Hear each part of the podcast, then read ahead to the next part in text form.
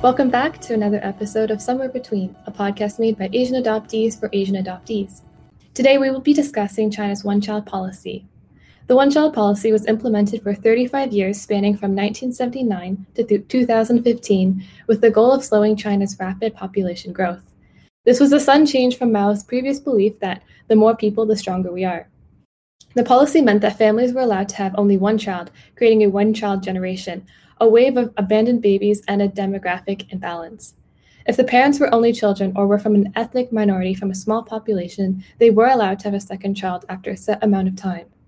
To implement this policy, many women were forcibly sterilized after, have, after having their first child, and others were forced after doctors performed late term, late term abortions, even going so far so, as hi, to kill newborn babies. Ming, and um, I was Today I'm joined by our special guests, in Yunnan province in 1994.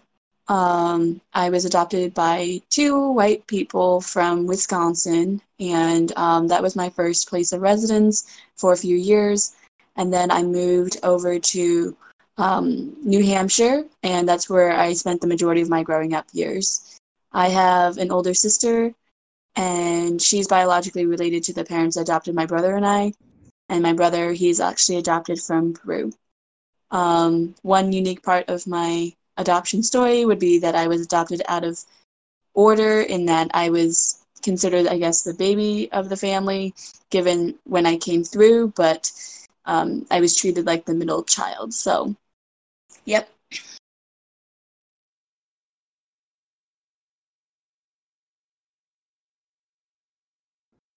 Um, hey everyone, I'm Blythe. Um, my Chinese name is Yi Shulan. Um, I was adopted from Yiyang in Hunan province. And yeah, I'm 21. I was adopted by a single white mom, which is a little bit more rare um, among Asian adoptees I've found. I grew up around like in the Toronto ish area, and now I'm about to start my grad school um, studies in cinema studies at the University of Toronto. And I feel like that's about it for me. Awesome. Well, I'm glad to have you guys here today. So, the first question that we're going to start off with is very vague, um, but do you support the one child policy? I can, I can start on that one. I think that um, anyone who says hard stop 100% they support or don't support one child policy or really what the one child policy was which was um, a series of policies that changed over the decades that it was in place, um, but it's just collectively known as the one child policy. If you say you 100% support or don't support it, I think that um, it's probably missing something. There's a lot of complex historical factors, obviously social factors as well, that tends to either be, I find, you know, driven home by China among Chinese people that this was 100% necessary, or in Western countries was like, look how misogynist these people are, are like, and used to, you know, say that the, or not so subtly imply that are better we as being the west. Um and so i think that it's somewhere somewhere between wow. Um and um that yeah it's a very complicated situation um, I would so say i have complicated that i'm also in the middle uh, regarding being for or against um, the policy just because it is very complicated. Um, i actually did a report on that um, back in i believe college um, trying to dissect what the policy meant and um, there's a lot of nuance to it that um, everyday people don't really know about regarding how the policy affected people. And um, I feel that there's so many layers to the policy that um, affect the way that people look at it. Um, I definitely think that it's unfortunate that um, you know women's reproductive rights were clearly ignored and violated, so to speak. And um, I think that's unfortunate. But I feel that because of my experience being raised in America has influenced the way I look at the policy versus if I was raised in China, I might have a totally different viewpoint on it. So that is something I have to consider regarding my position on the policy.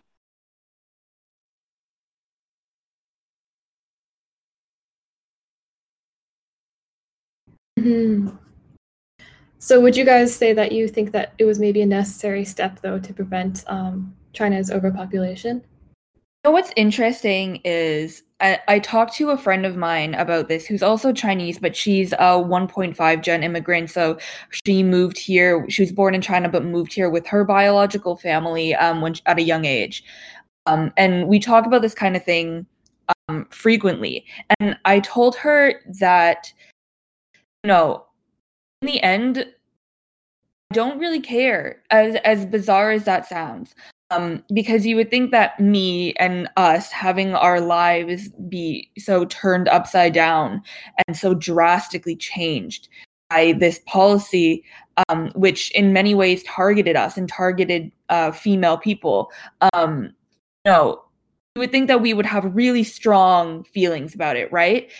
Now, do I think that it was 100% necessary? I'm not so sure, honestly. Of course, like know would have you you know have you believe that and there is probably some truth in it um but you know we've also seen things here which are also biased of course in their reporting um talking about how you know supposedly other studies done seem to show that it wasn't didn't have the the impact that um chinese people think it it has or that the chinese government would have uh, people believe it had. Honestly and truly i think the truth is is somewhere in between again um between those two. Um and really really and truly i ultimately don't really care where it lies. Um, if I were to spend, you know, the rest of my life trying to prove to one side or the other why they were wrong, or try to like find out the truth for myself, like, did this need to happen to me? Like, blah blah blah. You know, what kind of that doesn't I don't feel like I need to do that. I don't feel like I need to, you know, go in depth on all these studies and look at the evidence given by both sides and like, you know, figure out what the truth is. At the end of the day, what happened happened to me and a lot of that was bad and not all of it was. Um and I just kind of live with the consequences and I don't feel the need to really get into the nitty gritty because at the end of the day, I'm just trying to, you know, keep going. You know what I mean? Um, mm. so I guess my thoughts sure. are kind of complicated regarding what the policy mean? just because I don't fully believe that all um, Chinese adoptees have been affected by the policy directly because um, many of the circumstances that led um, birth families to abandon their children, it, it's very diverse and um, one can't directly pinpoint you know the problem or the cause for the problem to just the policy. Um, i think that would be quite uh, ignorant to take that on. And also i think it would also reinforce in my opinion uh, sort of a form of demonization of china if people were to just blame the policy on why international adoption from china happens or happened. So um, i think to take an educational approach would be to analyze you know a bunch of birth families so to speak and learn from them directly why they made their decision so to speak. But again that would require a lot of time and work and also um, trust with those people to do that but um, regarding the policy i think um, there's also other nuances to right. Um, just the society in how they view family and children, and also gener- generationally speaking, I think that's something to consider uh, regarding how the policy has affected people um, and their thought process. Uh, I think, um, for example, the older generation might view it as a good thing because that's what they were told and that's how they were, um, you know, brought up to understand. And then as people have become more familiar and educated about it, maybe they've decided to lean toward disagreeing with the policy and its effects on people. Um, and also, in addition, I have met kids or people in my generation who also have siblings, and some of them also are only children. So, to learn about their experience growing up in China um, has allowed me to understand more about their general insights on it.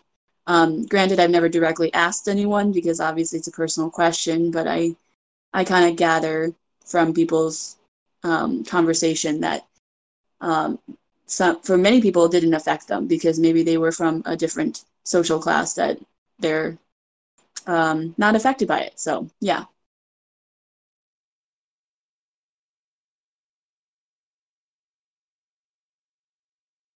Hey. One thing that you mentioned, which I think is um, interesting, because I never thought of it that way, was you said that you don't think that. Yeah, I'd like to say that, like, I mean, it affected like, a fair amount, probably, but um, I don't know if there's any particular, like, uh, you know, statistic that puts the two together, if that makes any sense. Um, I have been to various kind of events, I guess, about the policy. Um, I went to like an author event um, by a woman named Mei Fong, and she wrote about the policy. Um, and then I've also done various, you know, projects and papers and things too. But I'd also like to take, I guess, an unconventional approach in thinking that um, not nothing is black and white. So yeah.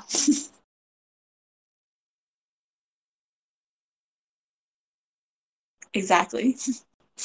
For sure. As Blythe said, it's somewhere between. Um, so, do you guys want to talk about maybe some aspects of the one child policy that you thought were clever or maybe things that shouldn't have been implemented? I mean, I think that one thing that's very clear is as you know, really um, basically worldwide, is that this policy was clearly not well thought through by the people who mm.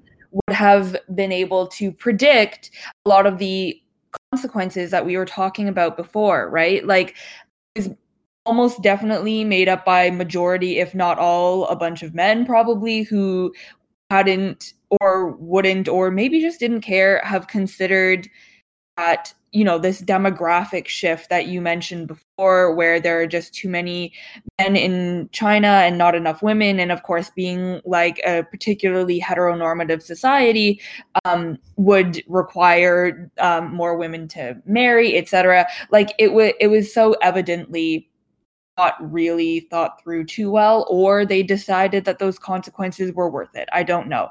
Um so off the top no it, it was clearly not the brightest thing maybe. Um as for you know individual parts of it um i do know that the uh should i put it like the the amount the the, the gravity of the punishments changed over the decades, right? It wasn't consistently enforced with the same amount of, of violence and insistence and surveillance. Um, we, I think that we hear a lot about, you know, the worst of it, which is not to say that, you know, not enough people hear about the worst of it. So I'm not, you know, arguing against that. But um, there were points, you know, there were ebbs and flows kind of from my understanding of how severely they imposed this. Um, and that makes so, sense because that was 35 years. So there have yeah, been yeah, different exactly. in cultural health. Yeah. Yeah. Yeah. So, um, you know, at the worst of it, hear of you know on local levels like women being stalked and their periods being tracked and being you know chased down and you know essentially almost forcibly um, sterilized or um, having abortions performed, etc., or having their children taken away from them. Um, so obviously, all of that we can collectively agree bad, um, but you know, I I wish I knew more about the specific um, sort of workings of it. I do know that um, actually at one point rural families um, were allowed to have another child if the first i believe i believe if the first were a daughter that uh, something like and don't quote me on this this could be wrong but a few years after like i think maybe around five years um, they were allowed to have a second child. And i'm not sure exactly which year that changed um but yeah there that's one thing that i feel like people don't necessarily know about it is that um you know you talked about you know parts of the policy the policy really was a bunch of different parts in a way like political like like policy things like individually um like introduced said, over I time agree with um, her points yeah. um and mm.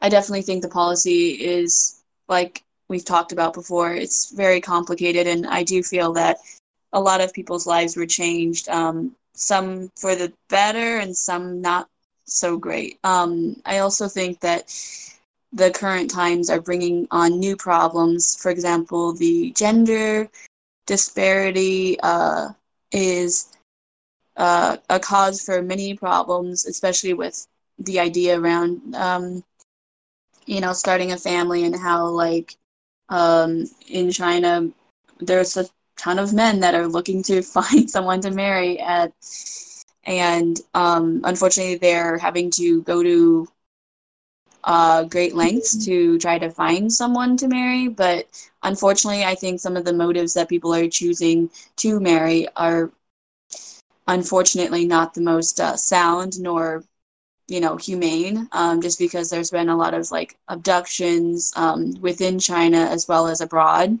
And um, Yes, exactly. And um, China, China has been trying to crack down on and that, I think but there's I mean, like the it's bride like trafficking now, right? almost nearly impossible just because there's so many um, different little.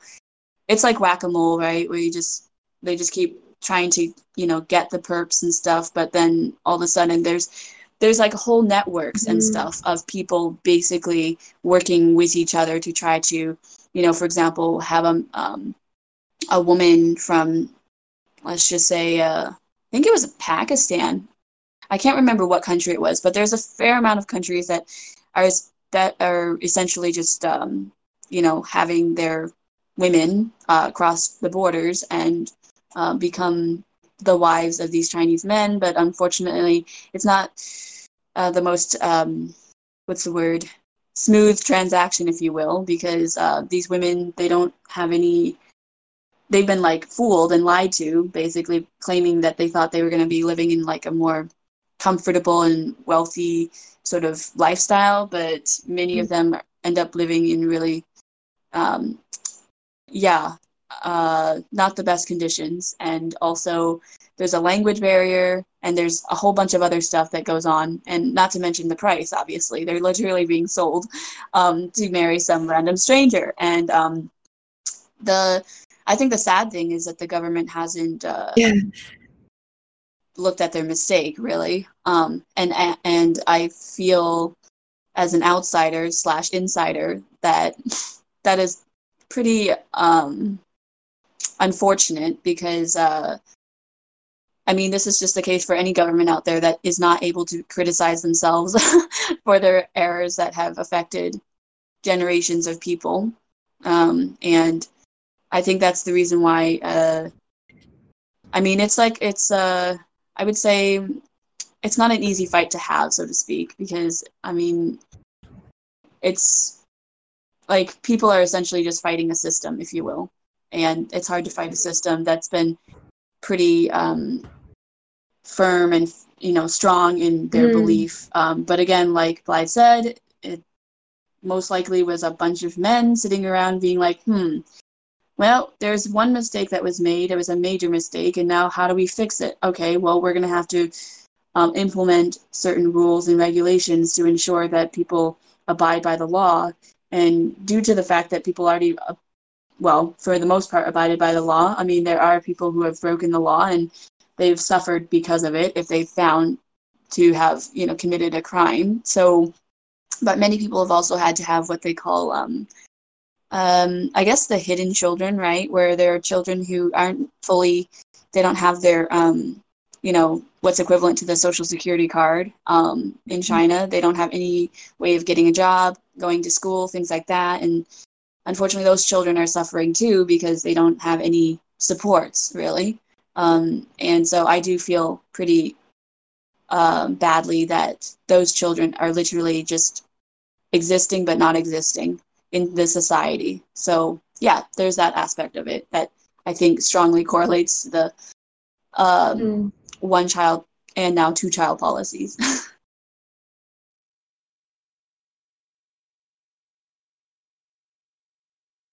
Mhm. And that the fact that you bring up the two-child policy, what I appreciate in 2015 was when they decided to move to the two-child policy, that um, they didn't acknowledge that they kind of screwed themselves over with the one child policy because now that they don't now they don't have um, enough children mm-hmm. to grow up and um, support the older populations when they go get to like retiring age.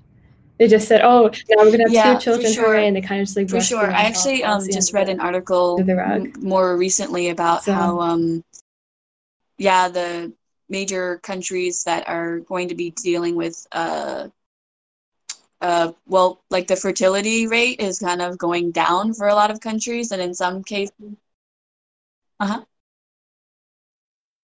Mm.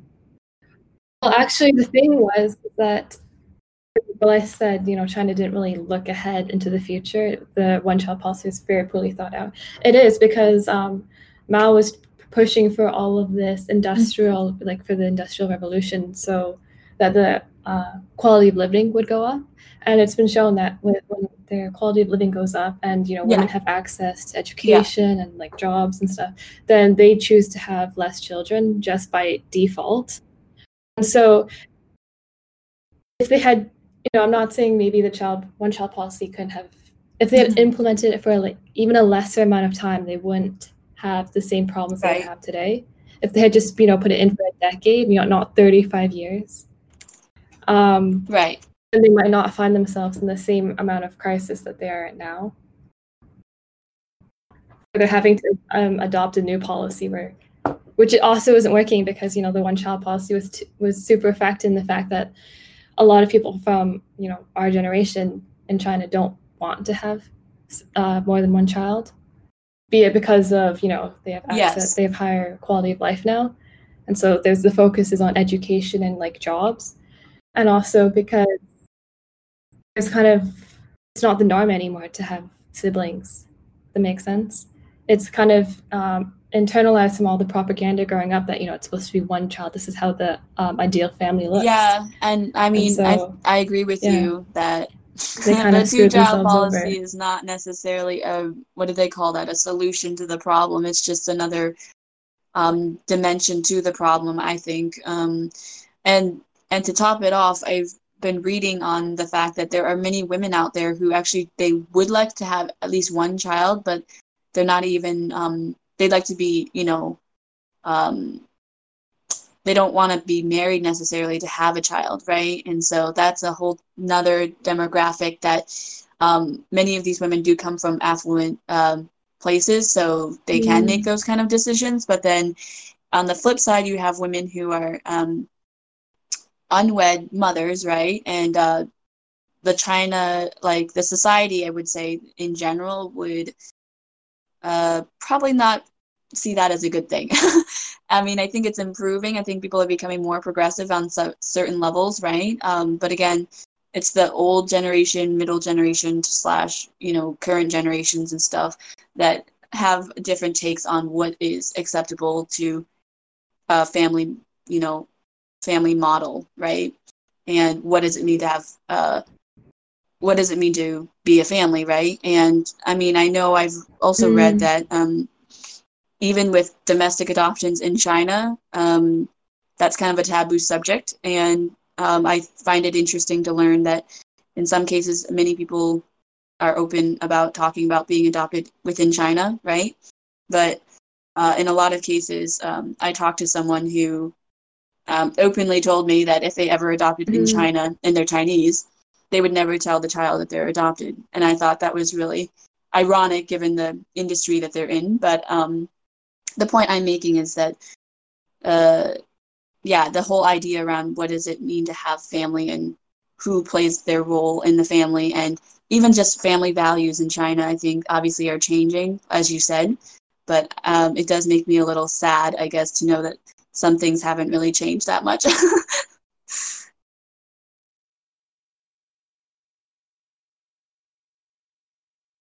mm. What do you think, Blythe? Um, on specifically like what? Because sorry, the conversation is very broad. Oh, is there something like specific you want to talk about? Um, no, not really. Um, something that um actually I guess is more like a sort of I don't know if I would call it a fun fact, but um, an interesting thing is um, I don't know. I, I think maybe some people have heard of the book China's Hidden Children, um, which I can take issue with. I haven't read that far into it yet. It's by a white lady who, you know, the types of people who make another part, another country, the white people who make another country or people or whatever their field of study. So um, mm. automatically off the bat, um, I don't like that, and I don't like that. Unfortunately, you know, when it comes to China, often if you we want information, those are one of the only sources where we can get information outside of what um, the government is saying. But anyway, all that aside, um, he wrote in her book that this author, I forget the name person, um, uh, that actually from um, like the research that um, she did with her team there, um, which was talking to um, a lot of families in you know small rural areas and that kind of thing. Um, she found that a lot of the families um, actually would originally adopt like among their community. So, for example, if a family had a child that they couldn't keep, another family who wanted a child but maybe couldn't have them or something like that would adopt them.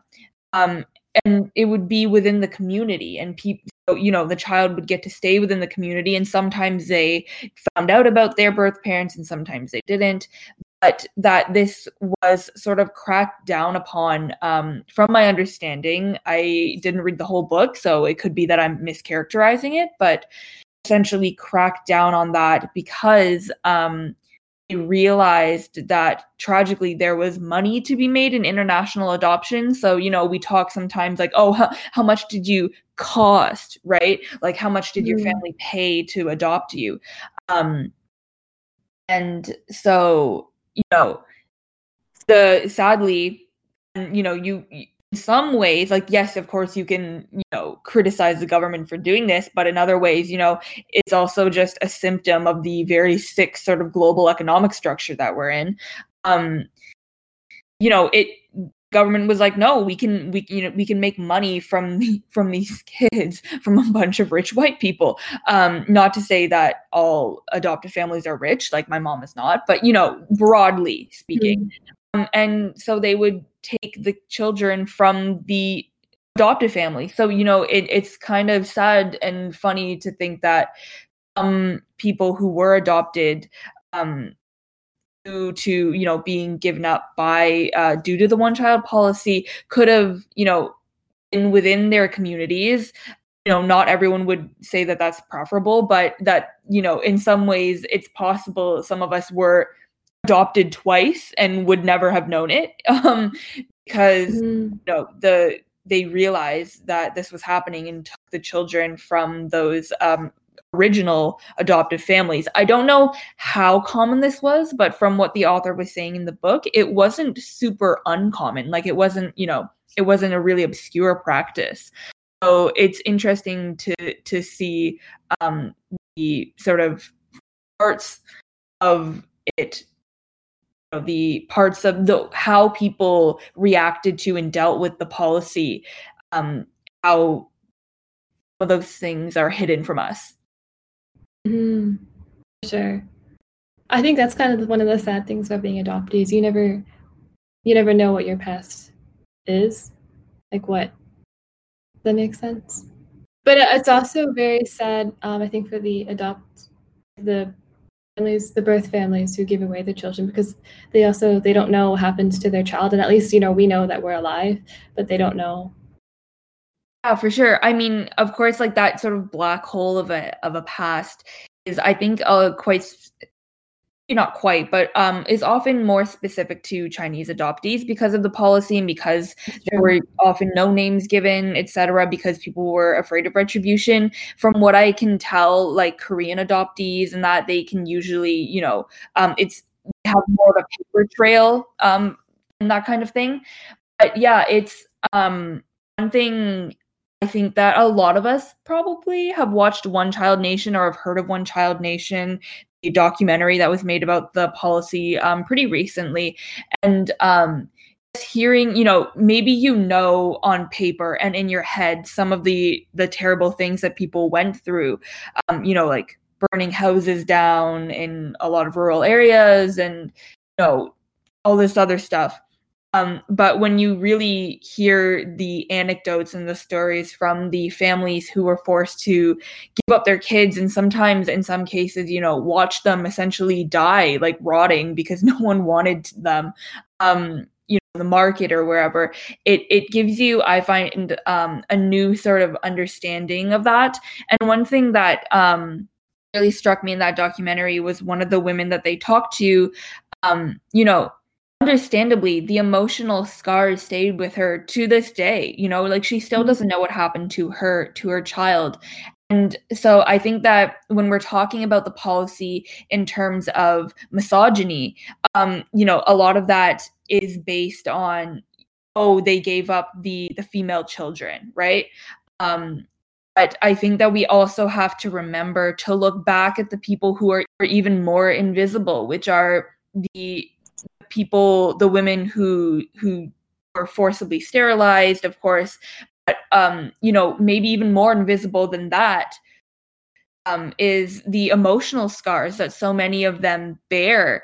Um, you know, the person in this documentary she talked about how you know she was absolutely inconsolable and like was absolutely traumatized for like years afterward and you know remains so to this day but she's more functional now and I think that that is something um, that is easy to kind of forget about when you're talking about all the, you know, flashy stuff. Like, look at they did this and, you know, the horrible violent actions. But a lot of that violence, um, particularly toward women, was also very quiet. And, you know, of course, you're never going to hear about that because these women don't have voices. They also probably don't even talk about it amongst, you know, their friends or their family because mm-hmm. it's so mm-hmm. taboo and because they still fear retribution. And so sure. I think that um, I, anyway, consider it a responsibility of mine to remember that and to remember that my own mother probably went through that. And, you know, a lot of women probably did and will never get to hear their voices, um, which is just one of many, you know, um, really really tragic things. Sure. And like even within the documentary um one of the old ladies who was i think her husband was being interviewed but she was telling nanfu off because uh, nanfu wanted to interview some of the women who had been impacted by the policy and she said no one wants to remember all those sad memories so don't go bothering them. Yeah.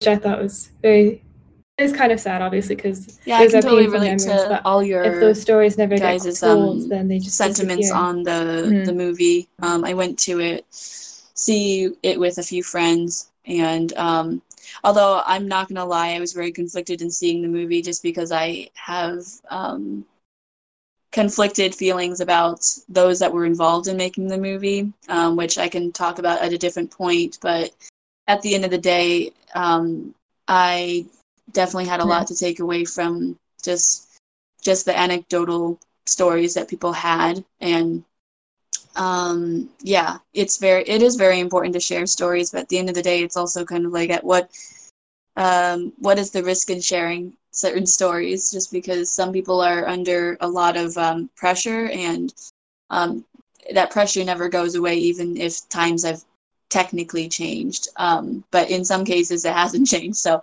I don't know. And I think I would also add that, you know, uh, people's education level, I think, would influence their ability to speak out on something, I think, because if you're not exposed to um, the idea around even just sharing your voice, I think then mm. one would be less likely to say anything, if that makes any sense. Um, just because there's um, I think there would be a sense of privilege to be able to speak out on something so controversial. Sure. Um, and that it also requires a level of, um, I guess, what do you call it? Uh, the ability, I guess, to articulate and kind of specify problems or reasons within the problem to make an argument.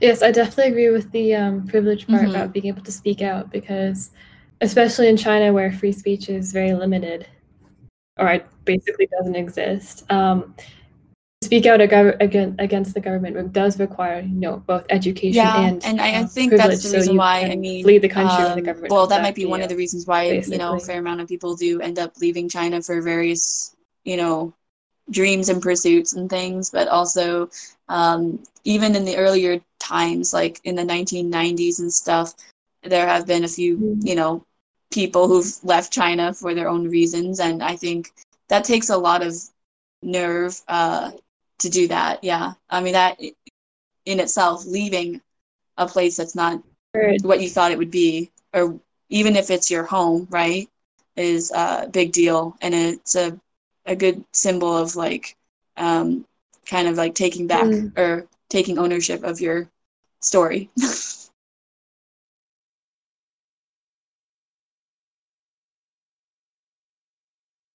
yeah. Do you guys believe that the one child policy was effective and did achieve its goal of preventing overpopulation?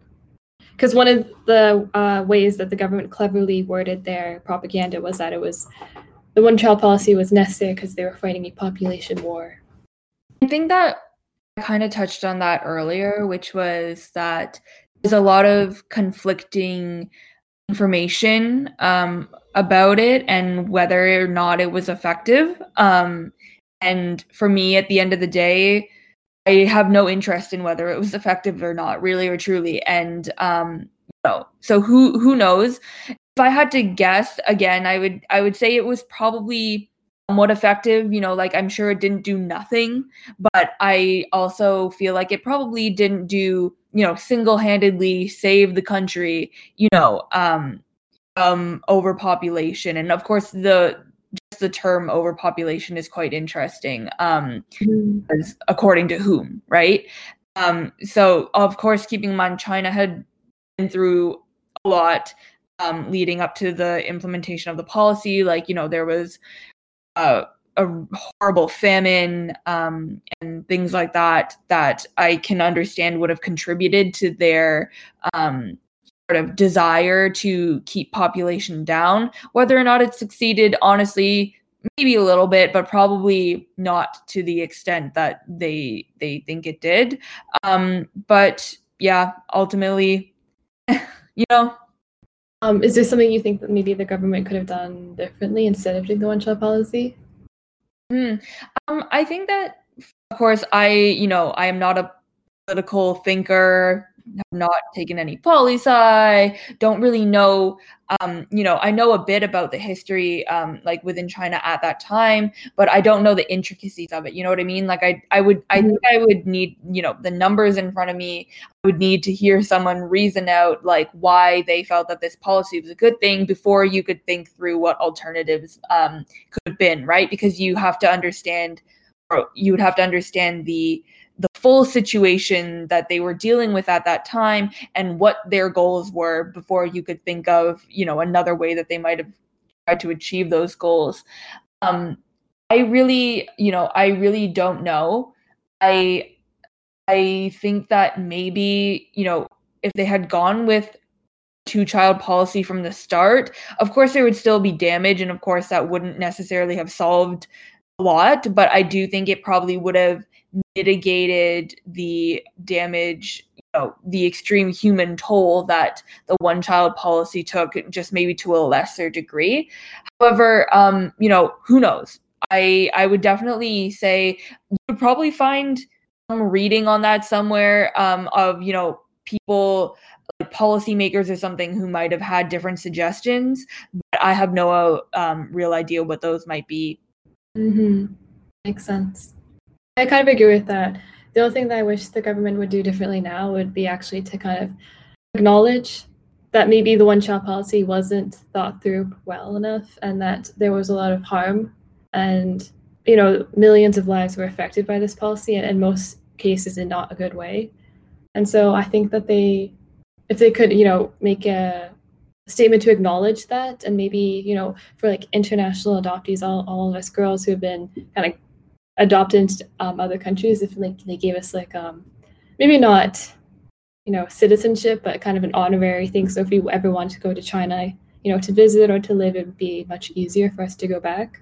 Yeah i think that that would be you know a great great thing. And you know, I've I've seen even even go so far as you know suggesting it would be great if they set up like a system where you could be reunited with families blah blah blah realistically like i think we all know that's never going to happen like even what you're suggesting maya which is like pretty minor um one thing that um uh, the government like really I think relies on upholding is faith in it, right? And like this sort of not necessarily, you know, um totally like uninformed, just like not even thinking about it kind of um kind of faith. Um but to admit weakness um well to admit a mistake i think to them would probably be to admit weakness to um show mm. cracks you know to suggest that they maybe aren't the the greatest party to be really like you know all this other stuff so um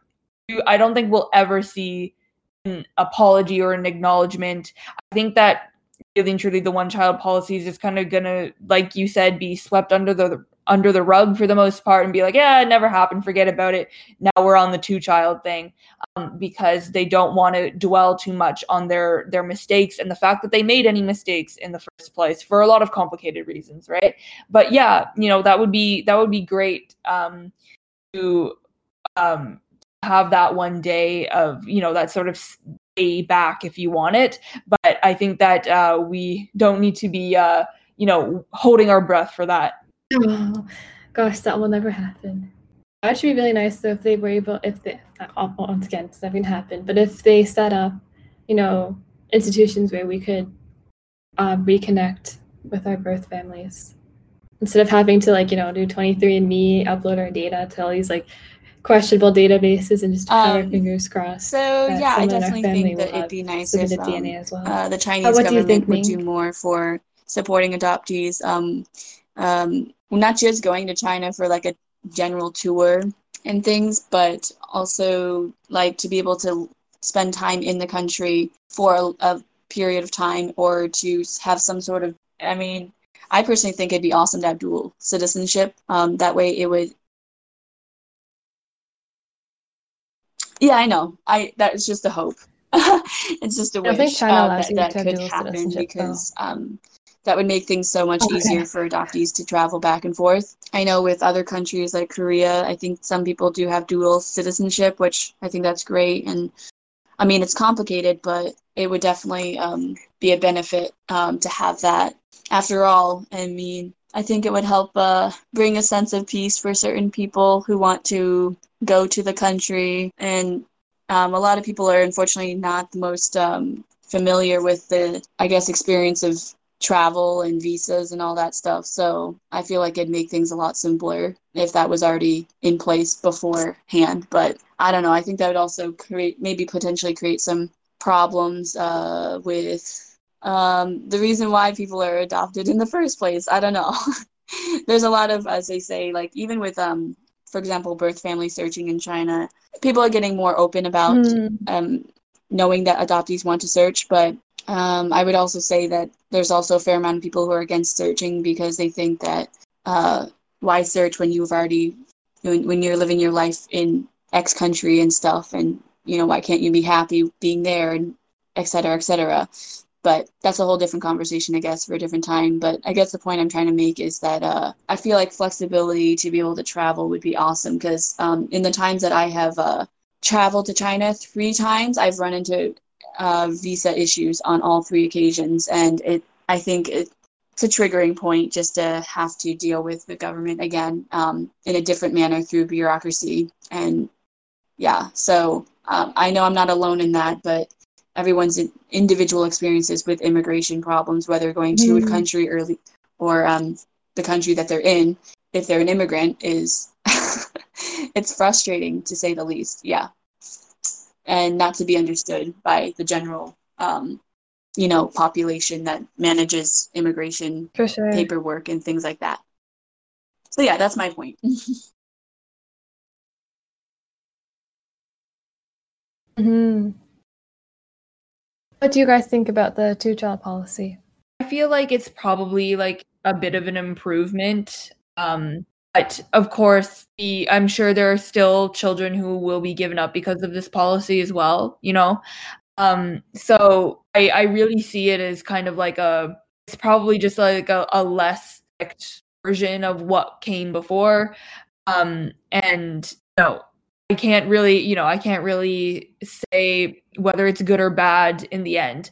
I would be interested um, in knowing how that will, like, how the two child policy for however long it's in effect, because it's pretty new, um, will uh, affect like sort of family dynamics in that. Like another thing that I read um, in uh, the book I mentioned before, China's Hidden Children, was that um, the author said that there actually appeared to be, you know, like the the narrative that's sort of peddled here is they just want boys, they love boys, blah blah blah.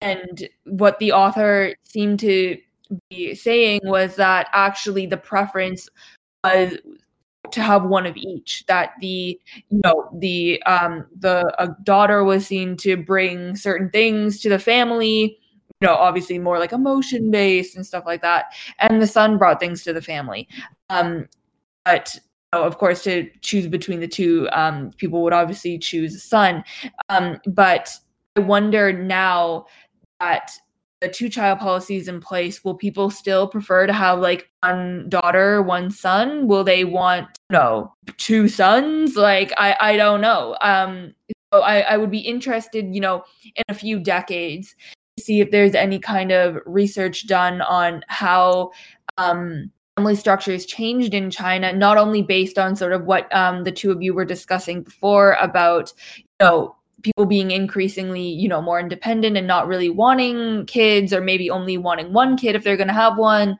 um, compared you know coupled with two child policy to see kind of what the typical chinese family will look like in in in several decades. I think it'll be very mm-hmm. yeah.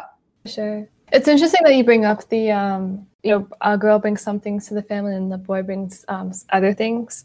Because i still do think that um well, it may not be as like black and white as you know the white narrative is. I definitely do believe that there is a definite preference preference for boys, and I my mind, I don't think there's a question that the boys are valued more because even if if you look at like One Child Nation, when the grandfathers are being interviewed and Nanfu says, you know, is my son worth the same as my brother's son, right?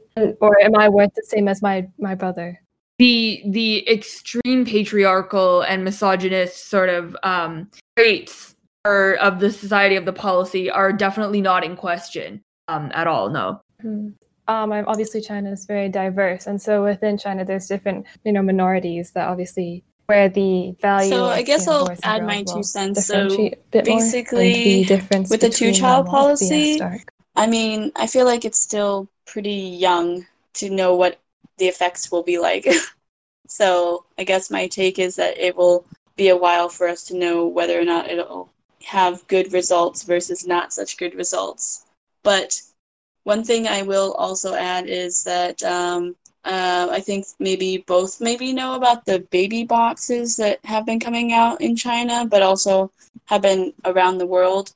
Um, I find those to be controversial only because, yes, in one way it's good to have because it uh, is a place to keep a baby for a temporary time until it's, you know, discovered. But on the other hand, I feel like it might encourage people to abandon their child without fully trying to I don't know, seek out the help that they can. But then that's another story with the social welfare. So I don't know. It's it's very it's really difficult to, you know, obviously give a right answer. But mm-hmm. I just I don't know. I feel it's very it's difficult only because also um, many of the baby boxes in China tend to have yeah, a high influx of people coming through. And they usually come at the nighttime so that no one sees that they're doing it, you know?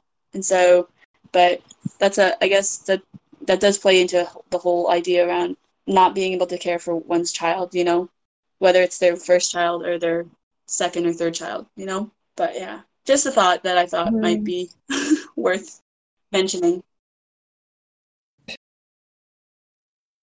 That's good it's good to have lots of different perspectives and you know for for me i got to learn a lot and also for um, people listening they get to learn more so are there any final thoughts that you guys would like to share before we wrap up this episode? Yeah, um, I guess I would just say that one child policy is a huge has a huge presence not only in Chinese history but also in you know sort of global politics as well. And it's so complicated the way that different people approach it when they think about it when they learn about it um, and that it's easy for uh, the stories of the people who are who were harmed by it to be used both by the Chinese and by you know non-Chinese people to sort of further their own ends or their own political gains or you know interest that kind of thing. Um, I think that you know, predominantly for me, um, being one of the people who was really deeply affected by it, I think that I try not to torture myself thinking about it all the time. Some people may want to. Maybe some adoptees will, you know, go into research in this field. Like, who knows? Um, but for me, the one child policy is uh, sort of, even though it, it's its shadow really hangs over my life um, the same way it does i'm sure many many chinese people but you know especially mine being um, what i assume to be the reason that i am here um, where I am now, even though that shadow is always there, it's not something, believe it or not, that I, I really pay too much attention to. You know, for each person, that's going to be different. But um, I would say that I try not to get caught up in thinking about, you know, all the things we've been talking about, you know, the specifics, the numbers. Did it work? Did it not work? You know, et cetera, et cetera. Um, I just kind of in in a way like live and let be you know i try to keep the memory um, which is still ongoing of everything that people went through from this policy um, alive and i of course am a living legacy of it as well but i i don't let it um, even though it's largely affected the narrative of my life i don't really um, i don't really think about it too much in the day to day and um, that's just me. But for me, it's really something that is extremely complicated that I recognize to be used by many different people um, for their own personal interests. Um, and you know accomplishing certain political things and so i kind of tend to sort of um, keep an eye on conversations about it and that kind of thing and point out when people are clearly wrong or biased when talking about it i don't not heavily invested in thinking about it often Mm. So that's probably um, a good thing because there's a lot of um, sadness when you think about the one child policy. I think mm. it's not good to dwell on that. I think like to dwell on it. People, honestly, like I can understand, you know, like, and then some people might even argue it's good to dwell on it, which you know, for them it might be. If you, if that's the way that you're, you know, you really want to think through this thing that um, affected you and traumatized you, and you know, of course, like um, dwelling on it is also um, in some ways a luxury in a way like you know like we've talked about you know like the children who were drowned at birth don't have that luxury of dwelling on it you know what i mean the people mm-hmm. who um, went through like extreme like body essentially like body terror um, you know with uh, possibly forced sterilizations and abortions, that kind of thing, they probably don't have the luxury of dwelling on it either because to do so would just be way too painful. Um, so, you know, if if it's something that you would like to dwell on or think about a lot or you know really really get it like sink your teeth into and get into and learn the history of like the very specific histories of it um i think that's that's good. You know, I I I don't necessarily say that my approach to it is the correct approach for everyone. Um, but yeah, for me personally, so yeah, I'll um, add some of, course of my not for everyone. closing thoughts on um, this. I don't, um, I don't, I definitely think, think constantly.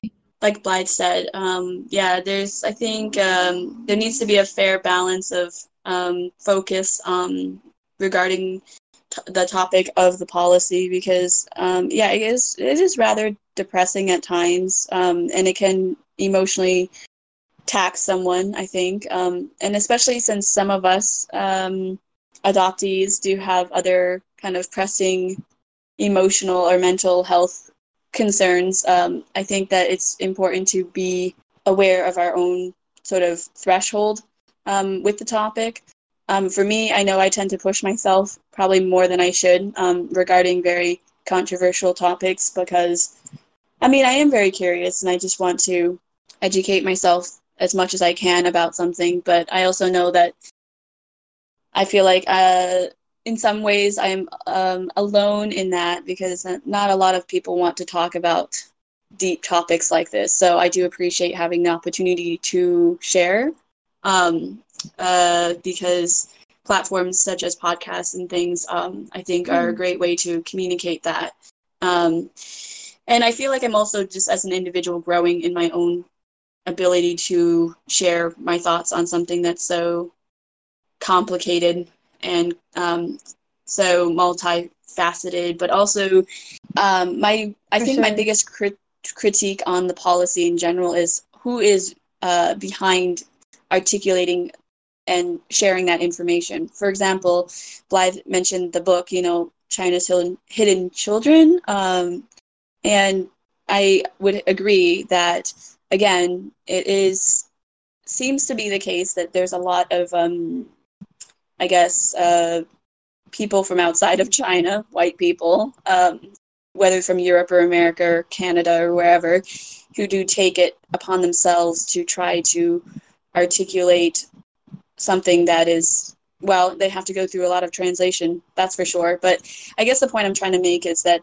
again it's this ownership of information that i think is very interesting to bring out um, because uh, whoever has the power to share that um, can you know make a spin on the story however they want mm-hmm. Mm. I think there's a saying about that. Um, it's not. It's exactly that's what I was. That's um, kind of what I'm victors. going for, and also in general, like, yeah, I also think that um, people have their biases on things, and I think that can be problematic, especially um, in exchange of information in like a publication, for example, where there's a lot of um, financial support um, in that. And I think it can be a dangerous line to walk, especially if one isn't careful with their sources, if you will. Um, and that they just tend to run with that information and believe it as truth with a capital T. Um, I think, I mean, I'm not discounting the mm. research that has happened before because research is research. It's time consuming, it's exhausting at times and whatnot. But I'm more like criticizing, I think, the delivery, the execution um, of that information to the general public because like I said before, the everyday person is not going to look too deeply into something as opposed to just taking a general approach of, wow, that's so tragic or that's so sad, you know? And for people like ourselves who have had at least some su- exposure to the policy, whether or not we studied it in school or talked to a friend about it or something, I wouldn't say we're like obviously experts because we haven't studied it that long, but the point I'm trying to make is the drive that people have regarding the policy. And I think obviously it would be nice if no policy like that had to exist to, you know, affect a whole society um, in so many different ways. But um, I guess that is what a policy does, right? it is mm. all encompassing. Yes, right. exactly. That's true. And any and with any I policy, would say so. Right, yeah, I agree. It definitely was. It's an extreme policy, policy and I think, like I said, yeah. with the idea around sharing information, that is a privilege to be able to dissect and try to understand other people's perspectives. And I do wish that other people had that opportunity, but due to certain circumstances, that mm. is mm-hmm. always going to be the kind of the um, bottom line, if you will, of like some people will get that opportunity and some people won't. It's just reality, you know. Thanks for letting us be on this podcast. Mm, exactly. Well, thank you. Thank you for joining me. Um, it was good. I learned a lot, and I'll do definitely do a lot of reflecting over the next couple of days, and again when I listen and edit this episode. Anyway, so thank you to the listeners who also have joined us. Um, tune in next week for our discussion on birthdays. If you're interested in participating in one of these episodes, feel free to email us at somewhere.between.podcast at gmail.com. And don't forget to join our Instagram family at somewhere underscore between underscore fam to stay connected with updates, casting calls, and more. See you guys next week.